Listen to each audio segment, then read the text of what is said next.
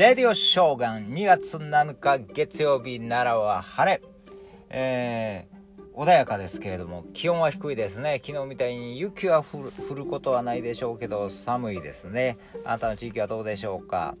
いや、この間からね、ちょっと朝目覚めたらね、顎が痛いなと思ったんですよ。なんか変な寝方したかなと思ってたんですよね。なんかカックンとかなったりね、なんか音が鳴って。痛いなと思ってほ,、まあ、ほったらほっといたら治るかなと思ってたんですけどなんかあんま痛いなと思ってが、えー、先週ですかね歯医者さんに行ったんですよね。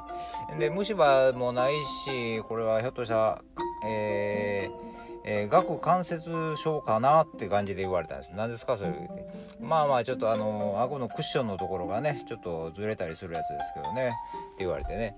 まあ軽いからまあ、えー、ちょっとあの様子見ましょう。痛み止め渡しておきます言われたんですけどね。うーんとも取ったんですけどなかなかあんまりね、えー、痛みが取れなくてね、うん、でいつもマッサージしてもらう先生にですね「あこうこうこうなんです」っていうようなことを言うとですね「あんたちょっと針してみますか?」言われてですね「あそうですか」って針してもらったんですね。顔面に。顔面にとか顎とかね。だ結構まあまあ緩んだというかまあ血流のあれでしょうけどね。えー、よえー、ちょっと張ってたんかちょっと引いたのか。ちょっと楽になったんですけどね。であんまり口を大きく開けないようにねとか言われてるんですけどね。でまあそのこの顎関節症っていうのはどんなんやろうと思ってネットとかで調べてみたんですよね。まあ20代30代の女性に結構多くてと言って。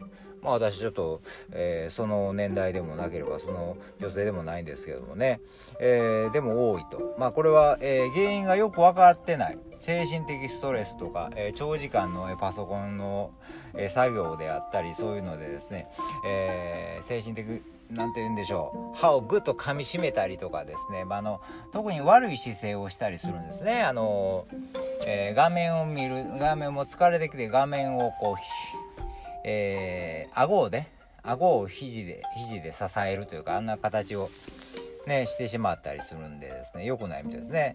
えー、顎っていうのはですね、えー、結構な負荷がかかってるんですね。まあまあ物噛む時とかもすごくかかるんですよね。その負荷がかかるから、えー、その間にクッションがあるんですね。関節円盤っていうやつがあるんですけどね。それがずれたりするということですね。